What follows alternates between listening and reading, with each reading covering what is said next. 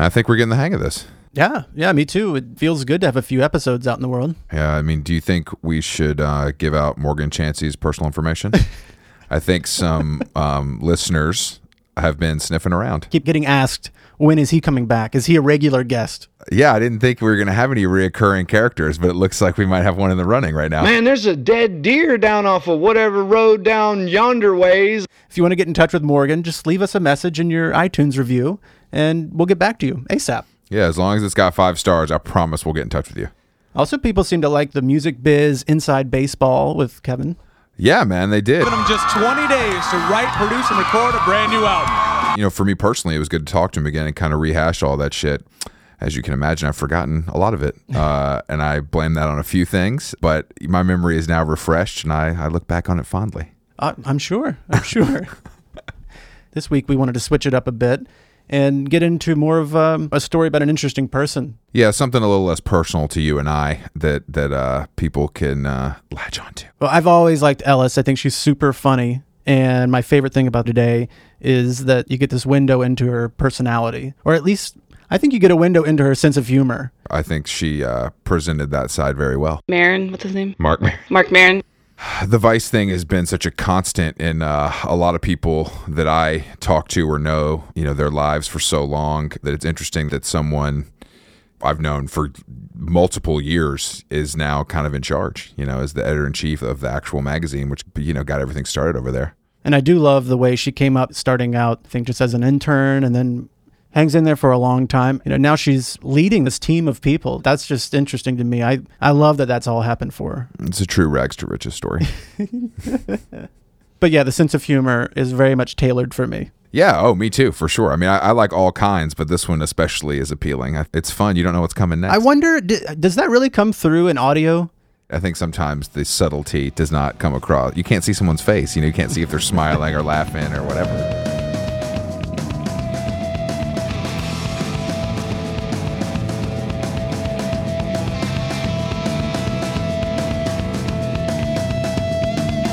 Well, you know, Vice occupies a special place in my heart.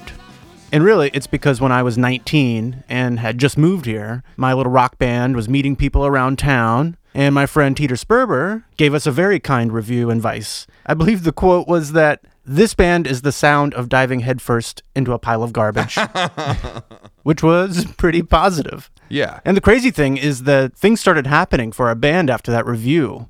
You know, labels were calling. We managed to get a lawyer and convinced RCA to give us some money. It was very exciting. I just moved here. I had no idea what's going on. so I have that Vice story. And later, my next band, The Wait, was called upon to do the, the soundtrack or original music for a Vice Films project titled The Ride. The cowboy that wins the world championship, he wins a million bucks. It was pretty crackpot. The documentary followed the lives of some real rodeo cowboy dudes. I'm talking about the goons that represent the best of the best at riding angry farm creatures around a stadium. anyway, it was something that Vice put together. It was totally fun. Got to work with this woman, Meredith Danluck. Not sure if you know her, but anyway, she was the director. I like that. I thought it was cool. Yeah, you know, Bjork was at the opening. Bajork? Bjork, she was there. Aaron missed her the first time when we were walking by. I had to do another That's, lap. that's tough to miss. She must have been really focused on something else, man. How do you miss Bjork? we walked by and I thought that Aaron saw her because Aaron loves celebs. You know, celebs are a big deal for Aaron. and I, I know that about her. we walked by Bjork and my first thought was like, what are you doing here? Like, why do you care about this particular thing? I think Meredith maybe was friends personal, with her. personal connection. yeah, yeah. But I mean, the opening was at MoMA. So, I mean, it was pretty legit.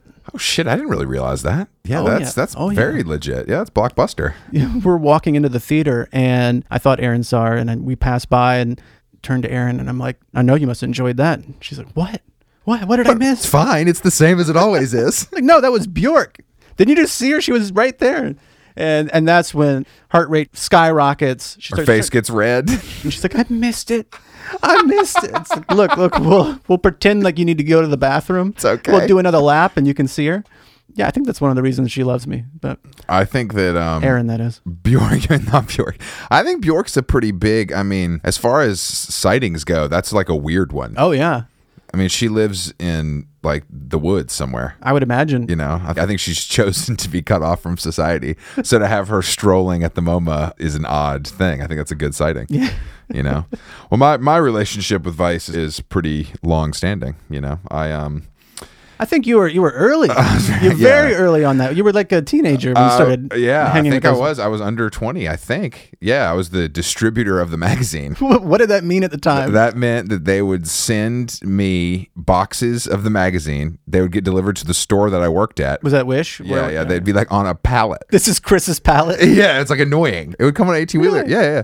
And then um, I would put them into my car and drop them off at the places that they were, you know, at the time were distributed, which then it was all like, you know, whatever the cool places were. Uh, like I- criminal records or something? Yeah, but I had like a, I had a little bit of a say in it too. You get one. You don't. Yeah, yeah, because no, people were the landscape was just so much different. It was such an important thing. People, if if every once in a while, I, for whatever reason, less magazines would come, Oh, right. and I would have to ration them differently. so if a place got like one box, I'd just be like, "Sorry, B, I have to bless." this- There's only so much wine I can get out of this water. There's only so much, and people would be mad. Be like, "Yo, what's up? Why did you skip?" Like people would be mad at me. People would ask where it was, like if it wasn't there on time, and you know, it was a, it was a thing people really cared about, and I I really cared about it. I really liked it, and I thought I was really into magazines, and that was one that I was particularly interested in, and it really you know spoke to me. They were killing it. At that age, I feel like it was the subversive magazine that was still independent, where you felt like maybe you could actually believe what they were saying. Oh yeah, hundred percent. It felt very counterculture. Felt very counterculture in a way that wasn't cheesy. I think that's why they can be a billion dollar company today and still matter to people because your culture is your culture. Oh, I'm I sure agree. people aren't doing drugs at the office anymore. R.I.P. Uh, my early memories is that the place was so party time early on and just ridiculous. And I'm sure it's not like that anymore, but still in there. It's still part of your DNA. it, ha- it happened. Yeah. And I also think that whole mythology behind it is something that allowed it to be special to people. Like, how could they get this done but still be so crazy? Yeah. The stuff was good and they broke or were the first home for a lot of like really important photographers and really important writers. Ryan McGinley and Terry Richardson and, and Richard Kern and all those guys were shooting all the time for the magazine. And that's probably the first place I saw a lot of those people. I mean, this is a long time ago. So I was reading the face and index and ID, and then Vice was kind of like the the one that it was a little more tailored to me maybe at the time. And out of that, you become the media company for millennials in a way. I think it's a natural progression. I don't know why people get so upset about it. I don't think that they've I think they've changed the scope of the work they're doing. I think that human beings mature. if I acted like I did when I was 20, I don't think people would really put up with my bullshit. Yeah, well, definitely not at 40. No, yeah, You know? yeah, that's what I'm saying. That's what I mean. It's like you can't. I think that if you're still making good stuff, then I don't care if you've changed. As long as it's good, I'm happy.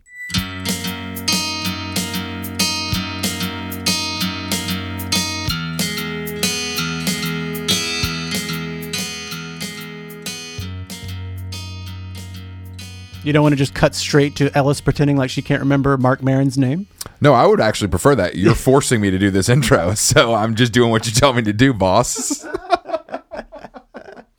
Well, I think we should say who Ellis is. And- And besides the fact that she's not related to me. That's true. Yeah, the first name and last name usually, even if they're the same, you're not related. It's crazy out there, man. The world, that's how it works. Well, Ellis has been the editor in chief of Vice for over a year now. And people have been making note of the fact that Ellis is the first woman to be editor in chief in the magazine's 20 plus year history. A lot of other major media outlets like to lead with that. Yeah. The magazine has recently been uh, redesigned, which is also something people are talking a lot about. It's still a huge magazine. I mean, I think I was reading that they have still, what, like a million copies per issue worldwide, I believe you're correct. putting up major numbers. Numbers on the boards. I'm glad you did some research, man. oh, yeah. I know you're Coming prepared. coming in hot with the facts. So yeah, I mean that's Ellis in a nutshell, really. and so you just want to cut to us bullshitting about how she does not even listen to podcasts. That's exactly what I want to do. I wish we could have led with that. I've never listened to a single podcast. You've never listened to a podcast? I know, ever. No, never. Um, I downloaded Serial and I never listened to it. You just wanted to keep up with what everyone was talking about. You never let you've never listened to you don't even like when you hear people talking about it, do you fake like you know what you're talking what you're talking No, about? no, I know about Serial. Uh, but that's it. comedian Maron. What's his name? Mark. Mark Maron. That's fake. Come on, you knew his name. his first name. What's what's his name? it's the guy that runs the Catholic Church. Yeah, I think his la- first name is Pope. I can't remember what his last name is. I get nervous when I'm talking to some situation like this. I forget people's names. You don't have to come off the dome with just fire. It's okay. Okay. But I love that. I think it's really funny you've never, because I was that guy for a long time and I felt like I was late. What do you listen to when you exercise? Rap music. Yeah. Why would you listen to podcasts? A lot of people, I do. A lot of people do. How does that motivate you? It's more distracting than motivating. Like you oh. focus, you're so focused on something else. Like I can't, I can't listen to a podcast while I'm like working or something because I'm if I'm having to think about words, I can't listen to other words. Yeah, I'm the same. you know what I mean? I have to listen to music that I've already listened to, that I already know and like. You know that he only watches movies he's seen before. How does it? That, that doesn't. How does that possible? Because how do you It not? stopped at a certain point, and now he only goes backwards. He doesn't go It's, forward. ju- it's just recursive at this point, you know. What was the last new movie that you saw? Uh, probably 1993's Dave, um, starring Kevin Kline. I once caught a fish this big. You've seen some stuff in theaters and No, shit. I, I've I've seen plenty of movies. I just I think when we're looking at a list of movies and Aaron's like, "What do you want to watch?" You know, if I'm being honest, it's 1993's Dave. Thank you for doing this, Ellen. There's something comforting about it. I think with television, I want to watch Cheers. I want it to be over in 20 minutes, and like like it took me years to watch Breaking Bad. I still never watched. Uh, that me either. neither. Me neither. You I know me. I avoided it intentionally for years. It gets too popular, and then I feel like I've already seen it and have an opinion on it because I've read about it so much or seen it so often. Mm-hmm. What do you? So what do you listen to at work? I don't listen to music at work either. Just silence? Do you have like white noise on and headphones or anything? No, no. I feel like because I talk to my team so much, and they're always like they're on either side of me and in front of me. That whenever I put music on, I feel like the minute I do that, someone's always like, "Oh, Yeah, hey," yeah. And then I only do it if I'm like doing something mindless, like an expense report, because then I just like Inflating expense reports is not mindless. Okay, that takes that takes math. That's like a spreadsheet. But how many people are there that, that are right there? my team is like seven people or something, So, it's it's- seven people and then freelancers. and then some part-time people, like a part-time art editor and a part-time fiction editor. Well, I wanted to talk about the um the redesign of the magazine. Yeah, the magazine and what the job is like because it's it's still pretty new, right? Yeah, like a year, a little over a year. Does it feel a lot longer than that? yeah, but I think just because I've been at the company for so long, How, yeah, how long have you been there? I guess since 2008, but then I left for like nine months. I Not, just wanna not clear- to have a baby. I just want. I realized that I kept telling people that because I like that was the amount of time I had left to go do a different job, and then finally someone's like, "Oh, did you have a kid?" And I was like, "What? No." And I was like, "Oh fuck!" Everyone I've been sp- telling. If you hear nine months, I think that's what a lot of people assume. Plus, you kept saying that you're on leave. Yeah, yeah, yeah. I, I. that is really funny. Like, no, no, no, I don't have a kid. You start bringing one around. I think the day to day of it is interesting to a lot of people because I think that I just think that people I know and maybe we know know how magazines work and like how things actually get done every month and like kind of how the workflow is. But I think mo- uh, most people that read magazines casually probably don't understand that because it is a lot of work. redoing the book at the same time as everything else. I know that's definitely hard to do. I think the reason that the redesign is also interesting to me is that it, isn't that the first big thing that you've done, like really big project since taking Yeah. over as editor? Yeah. So this guy Richard Beckman, who's now is leaving the company, he was the chief revenue officer and he worked for Condé Nast and like Vanity Fair and Vogue and all the big ones.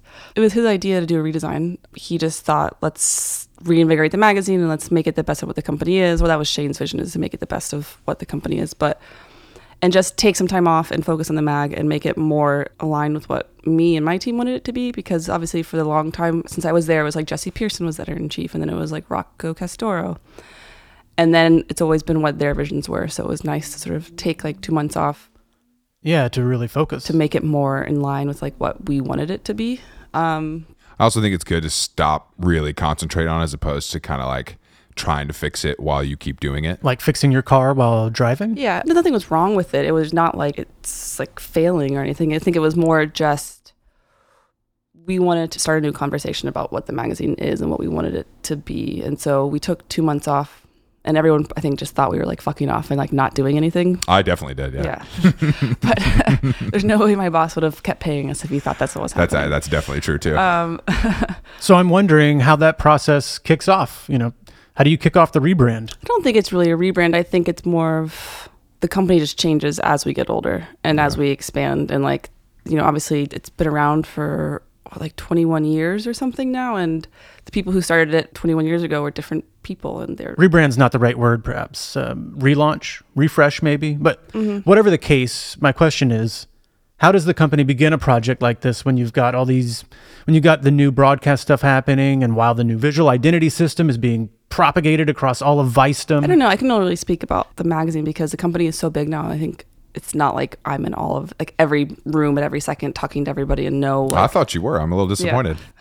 I really just have this eagle eyes office in the Yeah, middle of the very big top, That's how I imagine it. So don't kill my dream. But with and I have slides that I just like take down to go to different departments.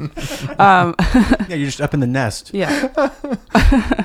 um, for the magazine, we never called it like a relaunch. It was a more just a redesign because we really were just changing like design elements and like refreshing it and changing. Like I've never had to do a project that was that big and be responsible for so many of the decisions, and I kind of hated a lot of it because there'd be like an hour long or like huge email chain about okay, which font do we like? yeah, I mean that's way too many options. It's Ten like different fonts that look exactly the same. Oh yeah, I know. I think I like that one. Well, we like this one, or what about this one? It's really just like three of us, like me, Matt Shane, who's like the executive design director, and this guy Alan, who's been the mag designer for like years and years and years. Since they're both come from like design backgrounds, they would look at it and be like, okay, well, like the spacing between the lines and the spacing between the letters is different in these ten. So which do you prefer? And I just like stare at it and be like, I don't fucking know. Like, I'm trying. Yeah, how are you supposed to know? then I would ask other people, and they'd be like, they'd have so strong opinions, and I'd be like, how do you even? How did you decide that? Are you just guessing because that's what it looks like you're doing? well, I understand exactly where you're coming from because I'm not a designer and you are not a designer either. Well, I am a graphic designer of sorts and can say that there's no reason for Ellis to have a strong, nuanced opinion on these things.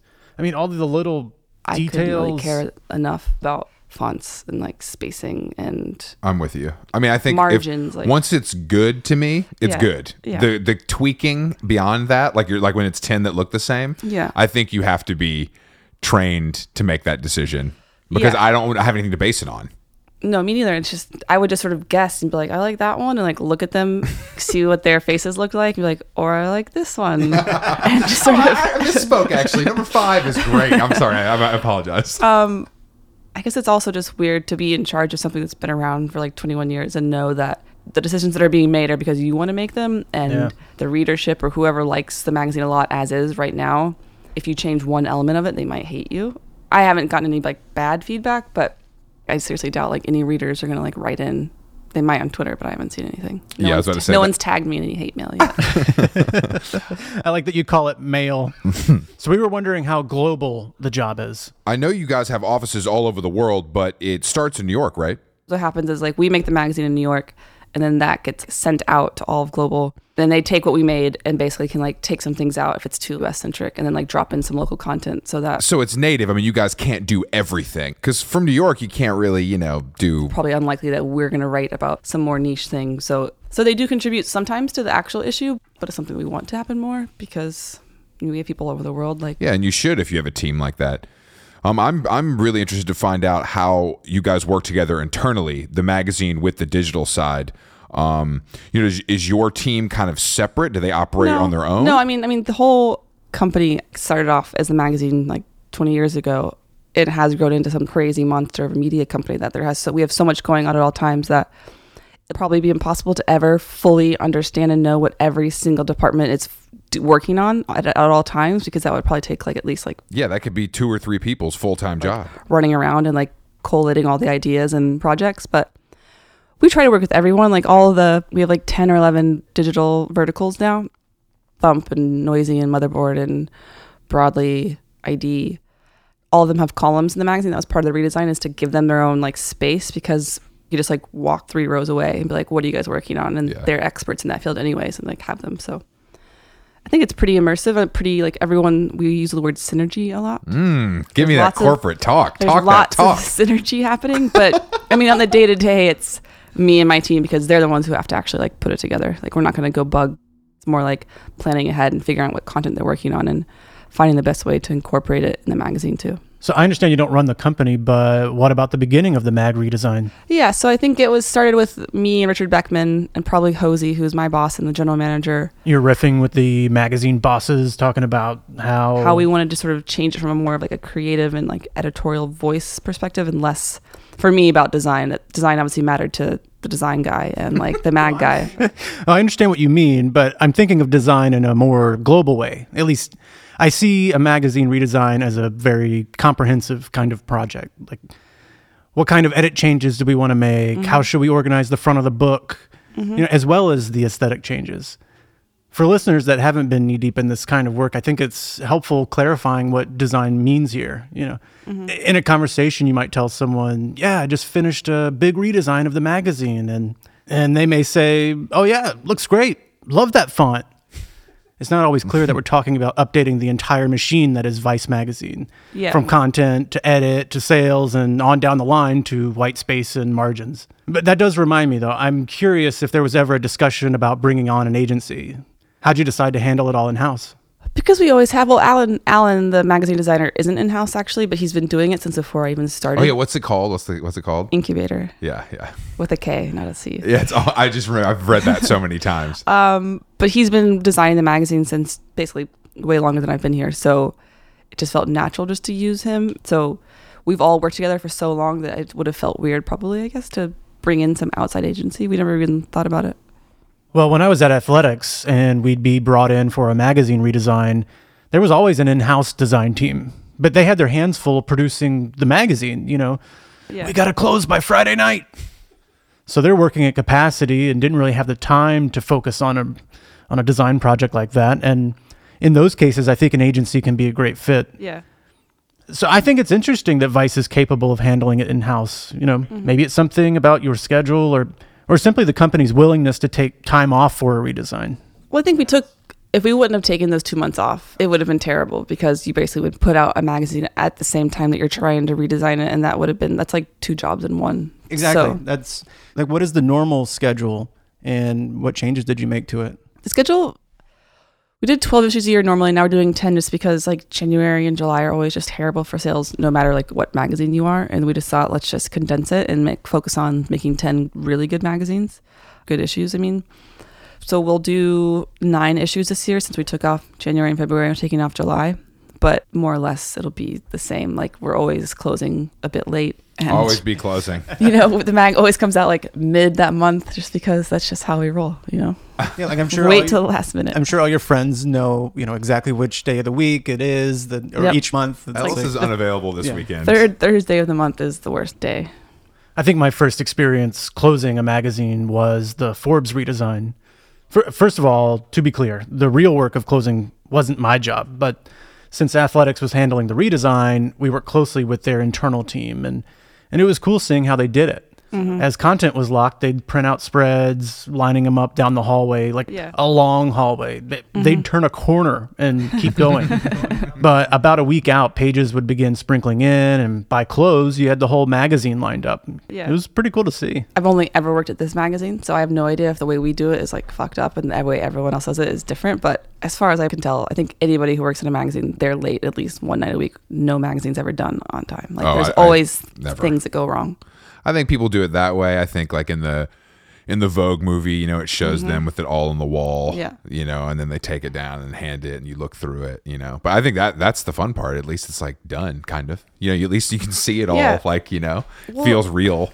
I think with the redesign issue, I just stared at the thing for like two and a half months. That when it was finally done and then we got the issues, I just sort of like looked at it and like put it in my drawer and like walked away because I'd stared at it so long that like sort of hit this point where like it goes from really high expectations, really high morale, that it goes straight down. You're like, oh fuck, what are we doing? This looks terrible. I don't know. This is there's no way this is going to come together.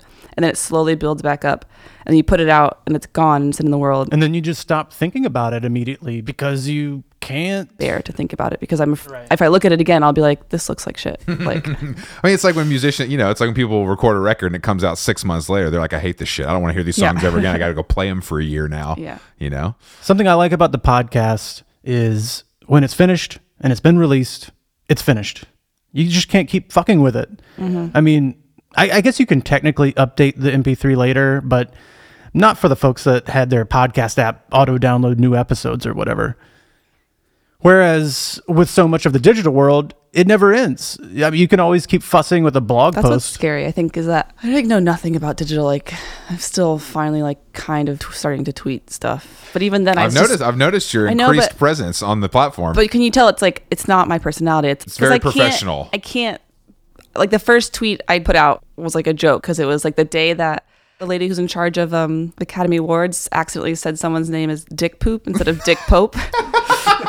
and that was the day I started my Twitter account. And so You're like, I'm getting in. You're I said- yeah. Like, "Oh, I have to do this right now. Sign me up. I signed I signed up and my tweet first tweet was like thankful I started Twitter in time to see dick poop trending. and then like me realizing that I hate people knowing my opinions and like thoughts about unless they're my friends and family like yeah. I don't like doing that at all. Like you can do it, Chris, but like I don't know how. Like I hate the idea of I that. do it. I don't know if I can do it. I think it's like I think that there's two sides to the the platform, and mm-hmm. one is the way I do it, and one is the way that you might do it, where it's like professional and it's information from you, and people know what you do for a living, and they know that the tweets are going to be related to that. Yeah. and I, I think that's.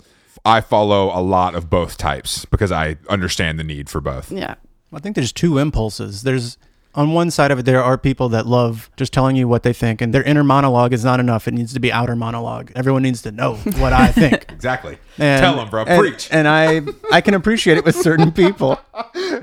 Their outer monologue works for me, sure. But there's at the same time, I, I definitely identify with what you're talking about because it's not altogether natural for me.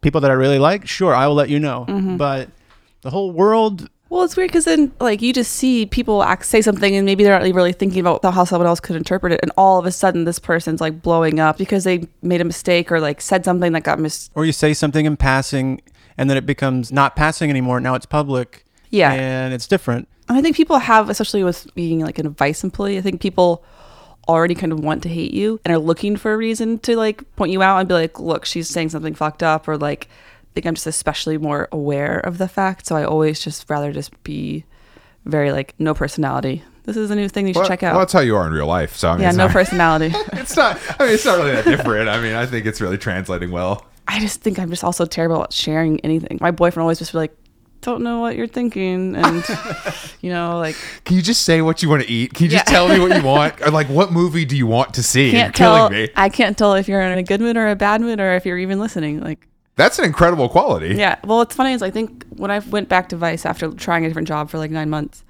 Shane like had me in his office. So we want to make you like the first female editor in chief, and I just like looked at him and I was like, okay, cool. And he just kind of.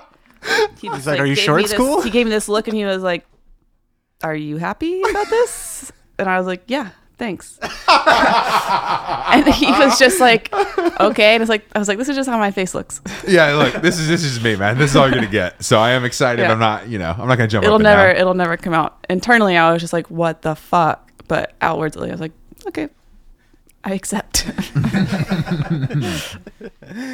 What you were talking about reminded me that I love how we can all overcome our more introverted qualities. So in your case, you know, you can be a little hard to read sometimes, and sometimes you're not interested in being a social media loudmouth. Mm-hmm. Yet you're drawn to publishing. Mm-hmm. You like shepherding this work into the world.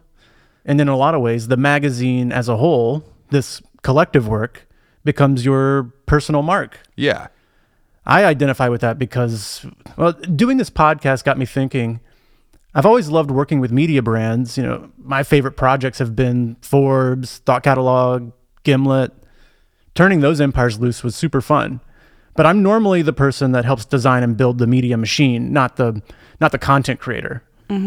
Besides playing in hints, public announcement is the uh, is the first time in a long time that I've been on the other side. You know, as a content creator. Anyway, here's where I was headed with that. What happened along the way leading you to your role as editor? I think that I sort of fell into this role. Like I, I think it was my sophomore, junior year in college, and my counselor was like, "You have to pick a major. Like you got to do something." And I was like, "Uh, like I can write, and it's going to be important forever, so I'll do that." I'd always liked Vice, and so it seemed like the natural step was to move to New York and intern there. And then I never really thought through what would happen after the internship. I was just like, "Yeah, I'm going to move to New York. I'm going to intern at Vice, and then I'll just get hired." And then it worked. now I'm here and then I'll just keep doing this for a while. And then had no idea and never thought once or like hoped that I would become the editor in chief. Never even crossed my mind until like the minute Shane said it. And I was like, what? Okay, I'll do it. yeah, Let's- you can't. see- Yeah. Let's see what happens. But What has the response been? I think positive. I mean, you always have people who are just like, he'll hate on anything that you put out. But do people like to talk to you about that? You know, like Yeah, the a lot. first female thing is. Yeah, like, but like I get it, and I it is cool, you know, to be a female that's like the first person in this role, and I think that if like other women are inspired or like think it's awesome, then that's great. But at the same time, even if I never really went out trying to get this role, I got it because I deserved it and like it made sense. I knew I know the company back and forwards, and You were fit for the job. yeah, so that's the point where like. I can be happy I'm getting that kind of attention of like, oh, this is like, you know, it's empowering that you're the first female editor in chief. But at the same time, it's also like, this is a huge billion dollar company. They're not going to put me in charge just as like a PR stunt because I'm a female. Like they think I can do it. So it shouldn't really matter in the end. Is that something that's kind of annoying to have people always asking about it and be like, what is it like? And that's what we're going to talk about. When it happened, I, New York Mag did an interview with me and it went on their site. And I knew it was coming out that day, that it was going to be something that went on the website. And I just like didn't think that much about it. And then it went up and I was like, oh, cool. I like screenshot it to send to my parents, like, look at me. and then I just got started getting like so many people like I stopped having a Facebook because I was so tired of people being like, "You're the editor in chief," like just random strangers, and so I never expected that kind of reaction. That's so funny to me. That I would have ex- expected exactly that reaction. I don't know. Like I would expect people to go insane. that day, I was like, "Fuck." It's obviously calmed down since then. Yeah. but It's strange when people start treating you a little different. Yeah. You know, once athletics started to become a studio that mattered to people in the design world anyway, I found that people start to treat you a little different if there's, you know, something they want from you. In mm-hmm. our case, it was usually a designer looking for a job. In your case, I don't know, maybe they have more of a PR angle. But mm-hmm. that happened to me slowly over 11 years at athletics. For you, I imagine it was more of an avalanche, particularly when the story is out there and the story of the first woman as editor in chief is totally newsworthy. It was out there for sure. Mm-hmm. Yeah. Because I didn't know it was happening. oh, when the New York article. No, came no, out? I didn't know you had gotten the. I don't even think I knew you gotten the job. And I was like, oh shit, let me. Oh, okay. You know, what's I good. Think, I think I learned from a press release as well. yeah, I think I probably I probably saw the New York I Magazine think that's thing. also like I'm not going to. Send a mass email saying I got a new job. yes. Check me out, fam. I'm No. killing it. No, exclamation point! Exclamation point! Exclamation point! no That was your email announcing the show? yeah, exactly. Yo, got this new podcast. Click here, man. I'm killing it. We are killing it. It's so good. Fuck with me. Yeah, I, th- I did. I think I really did find out from from New York, Ma- or maybe I knew, but I've forgotten or something. And then because I, I remember seeing the New York Magazine thing, being like, "Oh shit! All right, this is like really happening." You know? For sure. And like I said, it's it's definitely newsworthy. Yeah. Mm-hmm. And if you're a young person considering the publishing world, it's pretty exciting too. You're making your way, trying to put together a plan for how you'll ladder up and ultimately have the big job, the money, the Delta Sky Miles. I bet there's someone listening now just, you know, looking for that plan. But there isn't a plan. That's the thing that like I've done a few talks now with like some college kids and they always want to know like how you how you got to where you were. Obviously when I say like all of a sudden I'm editor in chief, like I don't mean it like it just happened overnight. I know what I'm doing, but it seemed accidental. Like I just sort of I think I just never really since I didn't know what I wanted to do, I just always just thought of it more as like, well, what's the next thing I want to do right now? And not so much in like a the next 10 years. And so when I got the internship when I moved up here, this was like eight years ago or something before people started coming down on companies for not paying their interns. So, so I think this is, I don't think Vice was like on its own back then, but like I didn't get paid when I interned there. And I had graduated from college and I basically interned there maybe three times a week, like full days. And I think for the first year, I literally worked every day doing something. Like I really didn't really have much time off, like working at like random pizza places to make money. yeah, where were you at? I can't remember now. I worked at Motorino That's right. the first day it opened in Greenpoint, and then I also worked at Roberta's. I remember Roberta's Pizza. Yeah. God, you're killing it. At least they're both good. Yeah, I mean, Excellent. I thought you were like a shitty slice place. I didn't know. no, no, but I was terrible at being a waitress. I can like give people drinks, you know, and like that's fine. But I can't like the, the minute where they're like, "Well, what wine do you suggest that we pair with this?" It's like I don't know. I'll It's just like- pick for you. Don't worry. This Yeah, I white got wine you. is really good. Well, what about a red? Well, the Shiraz is great. Have you Yeah. tried it? Yes. What does it taste like? Uh, Tastes like cool. wine. I mean, So I worked really hard. I mean, it was it was so small back then that people like Shane and Suroosh, like the founders, they knew who you were. Maybe they didn't know your name right away, but they they see your face and they know that you're doing something in that part of the company because it's so small that they can't ignore you. I remember the space being just kind of a shitty post industrial type of spot. Tons of people just jammed in, like very tight. It just became this crazy, huge sort of maze of a building. And then we built out a new space on South Second. How important do you think it was that you showed up when you did? The company was at the scale that it was. Do you think that contributed to you both sticking around for a long time and being able to do what you're doing now? I think it was a huge factor because I think Shane and Suroosh and like Eddy Moretti, who's like the chief creative officer, like they appreciate loyalty and they appreciate having people around who know what the brand is and like know eight years ago like what the ethos was and like when I left, I decided that I've been at Vice a long time. I just want to do something else. And so I left and I was the chief of staff for the Daily Mail for like nine months. And just for, just I want to go on record now saying that's my favorite website on the internet, and I was the only person who was like, "Yo, what's up? Let's meet for lunch. Can I talk about this?" And you were just like, "Yeah, I mean, you know, Yeah, like uh, not not enthusiastic to say the least." No, I think. mean, it was. I think I knew from the start that wasn't going to be the job for me, but it was a different experience. It was a good title, chance if there's like travel, and so I think I just wanted to do something else. And it wasn't a job for me. and I really didn't like it. But when I was thinking of doing something else, I wasn't considering going back to Vice and asking for my job back. I think, I think I was since I was still friends with lots of people at Vice at that time. Word got gotten back to Shane that I was like unhappy where I was and I was going to do something else. And then they were like, "What? No, come back!" Like so. I think being around back then, I probably just showed, you know, that you liked the company before it became some huge, what's the word that was the uni- unicorn, like to call tech companies, right? Like the Yeah, unicorn if you're Yeah. worth a billion dollars. yeah. Um, I think they appreciate knowing that, like, okay, someone who worked here f- eight. I don't really think of Vice as a unicorn though. I have to admit. Okay. That's like I that's don't like know if I'm even Instagram. using that the right way. Yeah, I just think of uh, yeah, it's been around too long. It's Okay. like too established. It didn't. It's not some overnight shit where it's like, all right, you guys, here's you're worth this much. It's like, all right, it took 20 years. I'll, I'll just edit it out. I just used unicorn the, wrong- the wrong way. Sorry. I don't remember now if you answered your question. No, you did. I was just thinking about whether you feel like you had to leave for you to have the opportunity that you have now. I think that's a fair question because I've thought that before. I think a lot of people strategize that way, take an offer, get this, get that. But I think you did it in a different, like, natural way. It worked out really well, but it wasn't my intention. I think like companies, no matter if it's vice or not, I think can easily see through plans like that. If someone's like, you know what, like I'm gonna go get an offer here and like leave for a minute, and then I'm I'm gonna ask like I totally disagree. what. The companies can see through it. Exactly. That's Well, that I think is sometimes wrong. if you're so blunt as to be like, well, I got an offer over at this place, and if you don't give me like you know twenty thousand more dollars, I'm gonna leave. That's that's your number. do you know what I mean? That's on the record. Just want to be clear. So the question was, what if I wouldn't have left? Do I think I would have ended up where I am now? Yeah, I well, I will say when you're in that position and you have a team, you are really relying on the team and you're trying to make sure that they're happy and that they feel good about the job and the Morale. Morale, mm-hmm. you know, team building. It is something you you do actually think about. And when someone who is amazing, someone that you really like and they do great work and it's just and it feels good having them around, when you just find out that maybe they're looking or they're taking a lot of sick days mm-hmm. and you're not sure that they're actually sick. Well, Ellis was hungover, just to be clear. so that, that's not an issue with her, but I see what you're trying to say.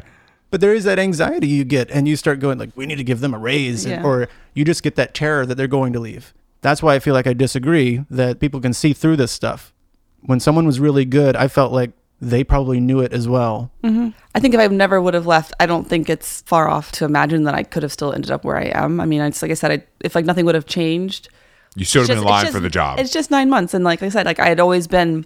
It just happened that I like did something else, and it just all worked out that I came back, and it was never like my plan. I think it's also worth pointing out that in this industry, most people have a job for two years. Like Mm-hmm. publishing is very much like you do it for two years, you're on to the next one, even if it's within the same conglomerate. That's just what people do. So I think for you to be there even that long is, like you said, like such a testament to like how much you want to be there and how much you like it because that's not normal. Vice is a very unique company, and I swear that like PR didn't coach me to say this kind of. but I do think that even though the company is massive now, that it still does feel a lot of it like DIY, and like lots of your friends do work there, and I'm not the only one who's been there like eight plus years. Like there are still like a good handful of people who've been there even longer than me who are still there, and I think that I Yeah, that's a good sign. I mean, Vice for sure is a unique snowflake. Yeah. On the occasions I worked with Vice, I definitely found it to be one of a kind. Yeah, me too, man. Me too. A little, just a little different. Yeah, but that's very useful. If you have a corporate culture people want to be a part of, you can get a lot out of people. Yes. And and you can trade on cool. You know, it's sort of the old MTV model. You can convince agencies to work for cheap because they want, you know, radness to rub off on them. You can convince employees to take less money. Interns will slave for zero dollars. We pay interns now. and we have for a while. Just FYI. Just you know, you can go see our company policy. Okay, okay. I'm sure the Vice interns of today have it deluxe, but you know how the cool New York media can mirror worlds of you know fashion, art, the '90s music biz. I believe my original thought was that perhaps the fact that Vice is so unique, perhaps that's the key to keeping people like you, leveling you up from intern to management. Also, is this your first time managing that many people? So when I was the managing editor for the Daily Mail, you had to manage people. You know, you have to like you're the one that's running around to like all of the editors, being like, "Where's the story? What's going on? How much money did you spend? Didn't say you could spend that." Like, and basically just like hurting everyone and be like, "Okay, give me everything that I need right now." So I guess the first time that where I was the actual that part is weird. Yeah. how do you feel about that? I guess any kind of power does feel good. You know, you get like. I thought you were gonna come with some like I don't know. It's been tough, you know. It has been- Like, I mean, oh it no, it's nice. There was no, there was a but coming after that sentence. It is nice to feel like you do have a team that you can tell them what to do, just because then if you need help, they have to help you. And like I don't take advantage of that, but it's that's also the weird thing about Vice, where I feel like it's so many young people who are very like minded, have so much the same interests that if you have a problem with one of your teammates, like if they're coming in late all the time or if they're not doing such a good job and you have to come down on them, it sort of feels a bit weird because you also sort of feel like their friend because you can go get drinks and like have fun together. So there's like that weird line of like being their boss, but also wanting them to like you and being okay if they don't like you. That's yeah, hard. Yeah. Yeah, when it's somebody that feels like your peer, you it's a natural to want them to like you. you Yeah. know? I was out last night with you. It's like, yeah, but I came in here at nine. Right. I felt like death, but I showed up and you didn't. So Yeah, exactly. I'm still the boss. But that part is weird. I think it, I've gotten better at it as I go, but it's still hard. I mean, I don't like coming down on people. I don't think anyone does. I mean, I don't think anyone's in high school like, yo, I'm gonna be the tightest manager. It's Yeah. I'm that's what I love. My dream. And yeah, I'm called. My managing style versus people I've worked with in the past is like more just sort of straightforward. You're doing this, you're fucking it up. Don't do that. This is how you should fix it. You're not a yeller? I'm so Yeah, surprised. can you? Is, is that crazy? That would be amazing if you were just turned into a complete Pretend maniac. I did something wrong, okay? And then I want you to yell at me just like you do at work. I also can't do role playing. So. So I don't know. I when I like would give talks to like students, like when I was I went to SCAD, they were just like asking a bunch of questions like, "What's your advice? Like, how do we get to where you are?" Blah blah blah. The advice that I remember giving was just like, work hard and be nice to people. Like being a dick isn't really going to get you anything. Like maybe people will be scared of you. Maybe you'll get a reputation for being like a tough guy. But I think that being nice really helps. Totally agree. I'm looking at you, Chris. I'm a nice guy. I don't I don't I mean I yell at people on the street and shit, but I would never in a work situation. Oh no, that's different. I can yell at people on the street. yeah. If I don't, that's if they're taking out the whole sidewalk. That's, you got to let them know. Yes.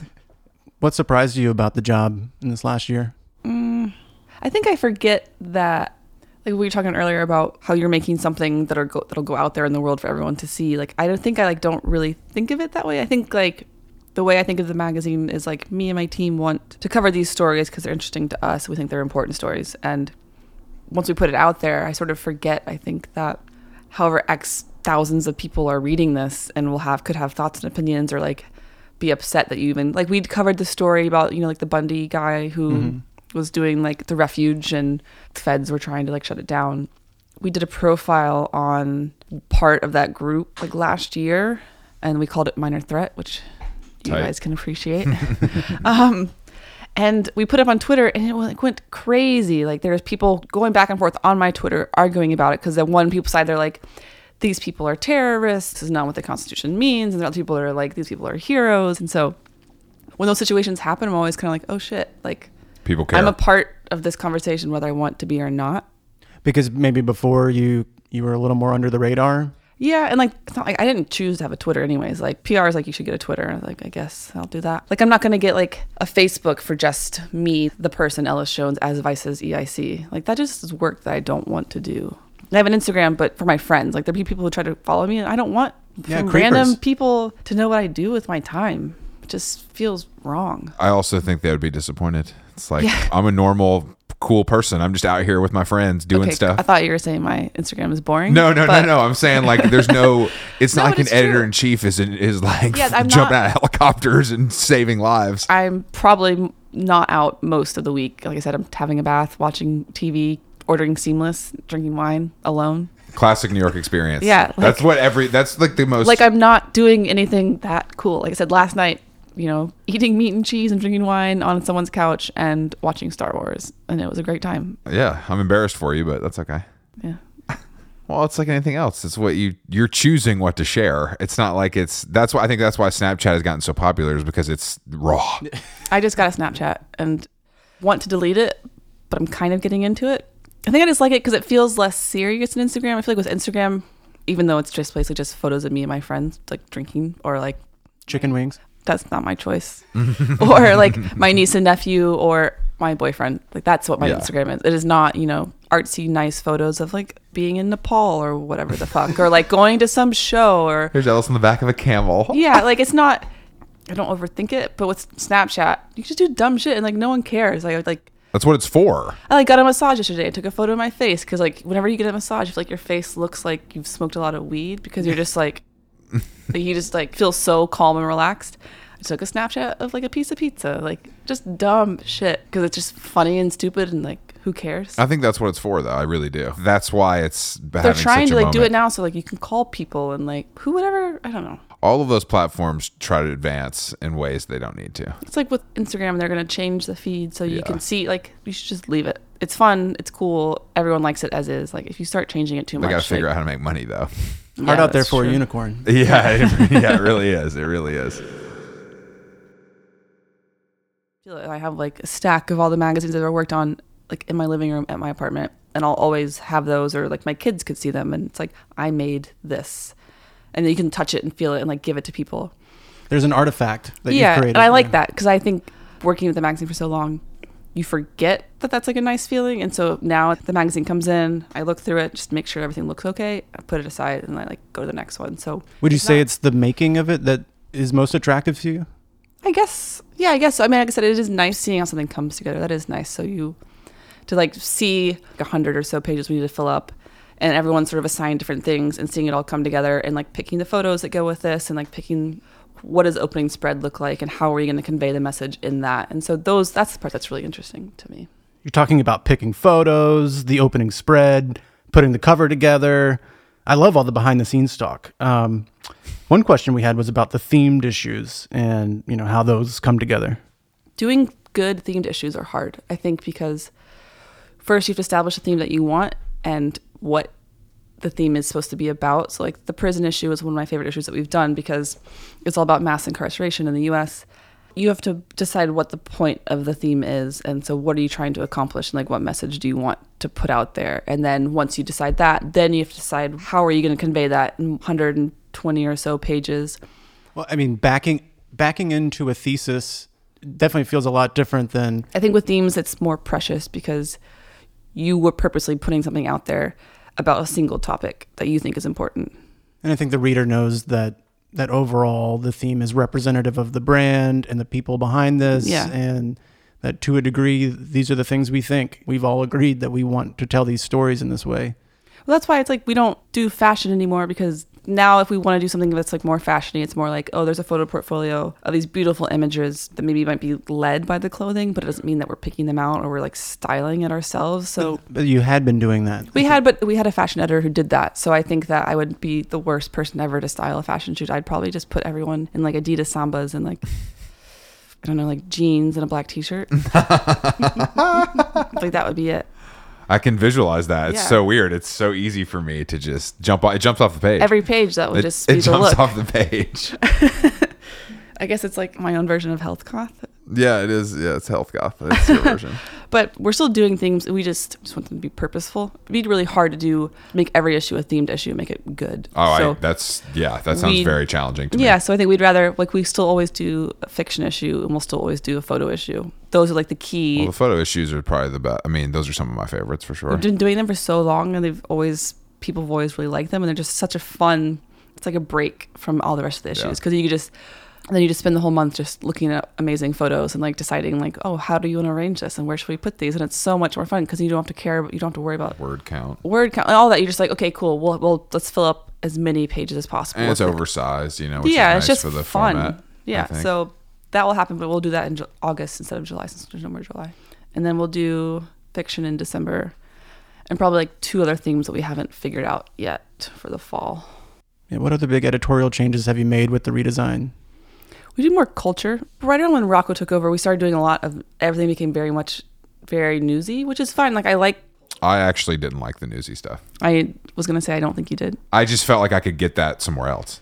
Yeah, You but I, I think mean? that we, I think our like investigative long form features will still be newsy, and I think we do a good job at those stories because there are a lot, a lot of them will be stories that you wouldn't see Yeah. elsewhere. It needs to be a mix, though. Now there will be like a monthly profile. So it was Hannibal Buress for March, and for April it's that visual artist, that young girl Chloe Wise, and so it'll just be. Oh. You like her? I I know her work. She's Canadian, actually. Yeah.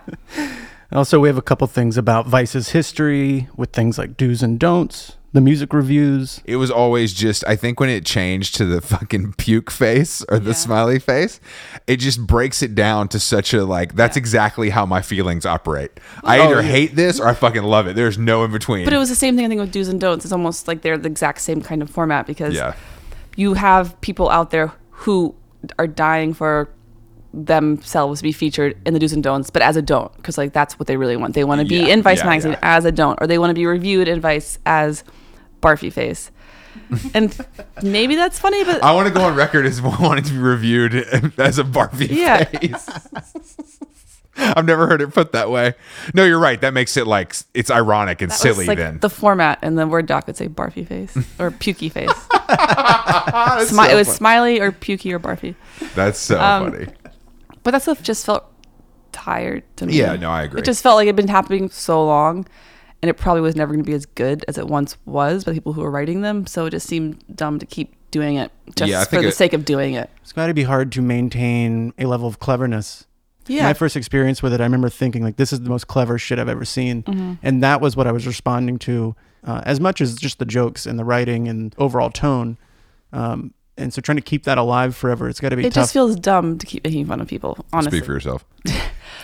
hundred percent. That was like my reasoning for not wanting to do. I think do's anymore. and don'ts had its heyday where it to me kind of like not to sound dramatic, but like defined kind of an Mm-hmm. era to me in a lot of ways. Like that kind of thing was happened at this time, and to keep doing it would just I don't Yeah. know what you're gonna do. And like you said, I think that anybody who would be writing do's and don'ts now would be imitating the glory days. There's no there's no and way. they always had such a male everything was always like oh you know this girl looks so hot i want to come on her or like oh i was like jacking off and this thing happened like they always had such a male Oh, voice yeah, which obviously as the first female editor-in-chief you're very aware of what you're putting out there and it just again felt stupid for, It's like, hard to have- half my team is female like why are we still running these things it's hard for that to sit next to the other stuff that you're doing. It doesn't. Yeah, it, it doesn't really make sense. lots of people I don't think liked how there you could find some really serious stuff next to some really funny, ridiculous stuff. And I'm not against doing funny, ridiculous, clever stuff. It's just if we're not doing it well, let's not do it until we find a good format to do it well. Yeah, I agree with that. Yeah, I mean, what is the point of continuing if you're just going to do the same magazine Yeah. for the rest of time into the sunset? Like, That's why it's so weird that Ellis is wearing a trucker hat right now. kind of surprised, but I mean, I guess whatever. You're the editor in chief, so Do you post photos of this so they know I'm not wearing a trucker hat? no, no, no. I I think people know. I think that was a pretty obvious Bedford 2007 joke that you know people get. I've never once owned a trucker hat. For the record, oversized New Era Atlanta baseball cap, yes. Definitely, I have a picture of With you the tag that. still on, yes. Oh, you kept the tags on. I definitely have a photo of that. The circle tag or the other tag? I think both because I wasn't sure which one you're supposed to take Yeah, you off. weren't. I was fuck. I, I'm gonna keep them both Yeah. because I don't want to mess this up. I'm only buying one hat. How do you how do you just de stress, Ellis? Like, what do you do? Do you just do you jog? Do you listen? I mean, you don't listen to podcasts. I went to the gym today. Hell yeah! Are you lifting? Are you cycling? No. Um, Aerobics? me and Ryan Duffy do spin class every Tuesday. Oh my god! I would love to. I, I would take the subway out here on a Tuesday night to participate in that. I don't exercise that much. I should do it more. For relaxing, I don't know, lots of red wine. Mm, namaste. Yep. So I like to, when I get off work, probably just go home and like watch Netflix, drink some wine, take a bath sometime. Oh wow! There, there- you're really taking it up. Well, I think that- some salts or no? Like, is there a? Yeah, I got some, some, I got some stuff. A Budweiser in the bathroom. Yeah, that, yeah, I could see that. maybe, maybe more like wine. I don't like beer lately at all. Really? Like maybe one right now would be fine if you guys would have brought some or offered to me. When I come home, the last thing I really want to do is read. So that's why I always watch dumb TV on Netflix because that you want to zone out. That's why I want to watch Cheers. You know. Yeah, that's why I, I would watch Sex in the City or like Friday Night Lights. Wow, Rom-coms. throwbacks. You don't watch new shit. You don't watch all the new I watched- Netflix fire that they. I watched Love. I loved watched- Love, just for the record. I liked it. I thought it was the most accurate show of that kind in the last few years. Where like it felt it, like some of those other shows, it's like, all right, this is fucking ridiculous. Like this is too, They're trying so hard. yeah. No, I think I'm like up on all that kind of stuff. Like I think I watch a good amount of those kind of shows, but also I think my go-to if I just want to like zone out and just like eat something and just not think is like I've watched Love Actually like a thousand times. wow. That's my shit. So good. I'm gonna. All right, A, guys. a good rom com. I'm Yes. done. I'm done here. So I'll, see- I'll see you guys later. thanks. Thanks for your time, Ella. You've been great. I love you. I you. thought we were just gonna talk about rom coms the whole time. I mean, who doesn't like a rom com? I don't understand the watching something over and over. I, I see a movie once, I, I process, I'm on. Ghosts of Christmas Past. Like that's fun. Just cue it up Oh. anytime. Failure to launch. I mean, really, any Failure Matthew to Failure launch. to launch. Oh my god. Any McConaughey. Don't put words into her mouth. Be like, oh, did you hear Ella? She likes failure to launch. What the fuck? I thought she was cool, man. What the? What's the deal? Love actually gets a weird pass because I think it's so. Oh, it was very so strong. big. You know, Really good. I mean, it is good. I mean, I'm not saying it's not good. Plus, you know, my connection to London is so strong. so it just makes you feel at home. Yeah. It's like a big hug that you just want to feel for an hour and a half. Notting Hill. also a good That's one. good too. Yeah. Bridget Jones's Diary, one and two. There's a new one coming out. Really? I think so. Bridget Jones' Diary has like a baby or something. But Bridget Jones' Diary has a baby is the She, official uh, title. Hugh Grant, I don't think is in it. I think he won't come back. Hugh Grant doesn't need to do that anymore. He's rich. He was rich during those first two movies too. Yeah, but he was younger. So, I mean, Hugh, Hugh Grant's might be s- almost 60. I saw something on uh, who was it? Oh, it was uh, Gwen Stefani is older than Ted Cruz. Yeah. I saw that too. Whoa, Gwen Stefani looks good. she looks really good. I think she looks better than ever. I I mean, I think she's had, you know, stuff done. Must have. Some Hollywood. She's had a little something. Any celebrity, Haley's like, oh, well. I mean, I can't hate on it. I can't. You know, Accutane changed my life. if she's, I mean, she's 50, She's late 40s probably. Yeah, maybe forty-eight. Well, just a quick fun fact for you guys. You know, she put out her new solo album. She played Mm-hmm. SNL last night, actually. Oh. And the band, no doubt, is now fronted by Davey Havok from AFI. Oh, I've heard this. I didn't know that. Why? I think they're because I think those guys are like, yo, we want to make some money too. You're rich. You're very, very rich. They just probably want to like tour and she can't because she's got a whole schedule Mm-hmm. with her solo album. I'll stop boring you with that. Are we good? cool. cool. Um, did you listen to the other one? She's never listened Go to a podcast. Go back podcast. to the beginning of the podcast. I have never listened to a podcast. That's definitely the This'll be- opener. I'll watch. I'll listen to that one. It's just the one. I'll listen to it. I promise. Well, thank you. just promise me you won't listen to the one that you're on, and then we'll have we'll have a deal. I probably won't.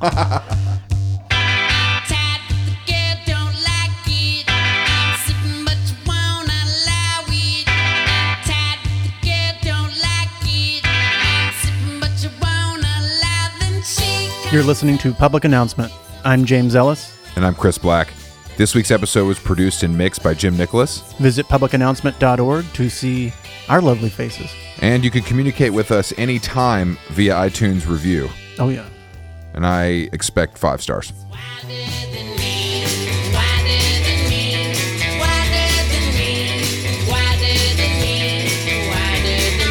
Many thanks to Ellis for making the time. And to Fletcher C. Johnson for what may be our theme song. You know his new record is out. Lesson in tenderness. I don't know if you've seen it yet. The packaging very strong. I love packaging. Uh, check out his first single, Wilder Than Me. and to Ayad Aladami and Diamond City Studios. Previously, it was a studio called Gigantic, but you know now Ayad's in here. New name, new regime. Maybe this is the first recording from Diamond City. I th- it might be. Yeah! Hell yeah, man. Chet, look, look for me. Let's go. Thanks for listening, and stay tuned next week. We will be back maybe on Tuesday this time. Sometime during the week. I can be sure of that.